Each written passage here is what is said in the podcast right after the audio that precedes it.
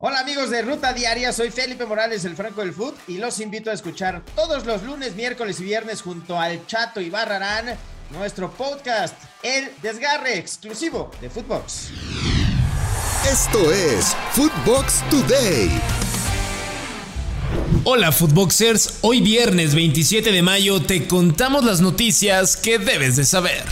A 90 minutos del campeonato se jugó el partido de ida entre Atlas y Pachuca en Guadalajara, donde los rojinegros derrotaron 2 por 0 a los Tuzos y se van con ventaja al Estadio Hidalgo. Esto dijo Diego Coca tras la victoria. Por eso digo, estoy contento que fue una noche redonda, más allá de que Pachuca hizo un gran partido y fue dificilísimo, eh, nos tocó tener jerarquía a la hora de definir, aprovechar los momentos que tuvimos y sabemos que vamos a jugar con un rival durísimo, en una cancha durísima, que seguramente la gente va a estar de ellos apoyando, así que tenemos que descansar mucho. ¿Los zorros lograrán el bicampeonato o Pachuca tendrá reacción? El gran candidato para Cruz Azul. Tras la salida de Juan Reynoso, la máquina ya tendría al gran candidato para tomar las riendas del equipo. Se trata del estratega uruguayo Diego Aguirre, el cual ya ha dirigido equipos como Plaza Colonia, Peñarol, entre otros, ambos de Uruguay, equipos en Qatar, etc. Su último equipo fue el Porto Alegre en Brasil. ¿Es el técnico ideal para los celestes? Chivas quiere a Alan Mozo. Tras el gran torneo de Mozo con los universitarios, el cuadro de Chivas buscaría hacerse con los servicios del lateral. Ofrecerían 1.5 millones de dólares, ni más ni menos, pero los universitarios lo venderían por 5 millones. ¿Exagerada la contraoferta o veremos a Mozo de rojiblanco? De gallo a bravo.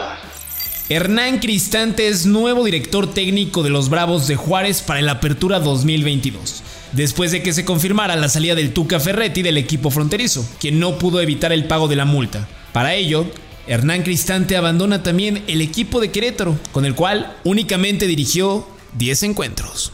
Acá que no hay esa premura por salvar la categoría, no hay esa premura por necesitamos salir campeones, entonces uno puede construir de forma mucho más criteriosa, más sólida, sin dejar de pensar en que el equipo tiene que ser protagonista, que tiene que pelear por los primeros lugares, que tiene que darle ese lugar a la gente. Chicharito puso condiciones. Javier Hernández se acercó al Tata Martino para hablar de la situación actual que vive con la selección mexicana. El delantero puso condiciones y una de ellas es que el estratega sea quien viaje a Los Ángeles para charlar. Algo que no gustó en el entorno del Tri. Madrid ya está en París. El cuadro merengue ya está en la sede de la gran final de la UEFA Champions League, donde se enfrentará al equipo de Liverpool, en búsqueda de su decimocuarta orejona Recordar que es la tercera ocasión en que ambos equipos se enfrentan en una final de Champions y casualmente el equipo del Madrid, la última que perdió fue ante Liverpool y en París. Madrid busca refuerzo. El cuadro merengue ya prepara los refuerzos de cara a la siguiente campaña. Tras caerse la bomba de Kylian Mbappé, hay tres nombres que suenan demasiado fuertes para completar el ataque merengue. Rafa Leao del Milan, Serge Gnabry del Bayern Múnich y Darwin Núñez, el uruguayo del Benfica. ¿Cuál creen que aterrice en la Casa Blanca? ¿Lewy al Barcelona? El delantero polaco Robert Lewandowski dejó entrever que su siguiente destino podría ser el Fútbol Club Barcelona, ya que se le vio hablando con un aficionado en un video y este así se lo contestó. ¿Veremos al polaco en Can Barça? Diego Carlos a los villanos. Oficial.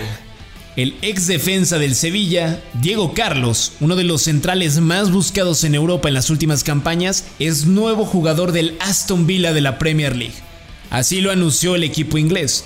Aquí la duda es, ¿convence más un equipo de media tabla en la Premier que uno de los mejores de España? Chile ya tiene entrenador.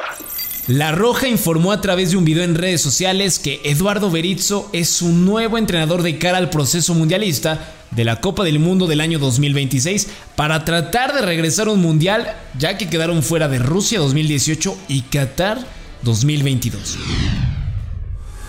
Esto fue Footbox Today.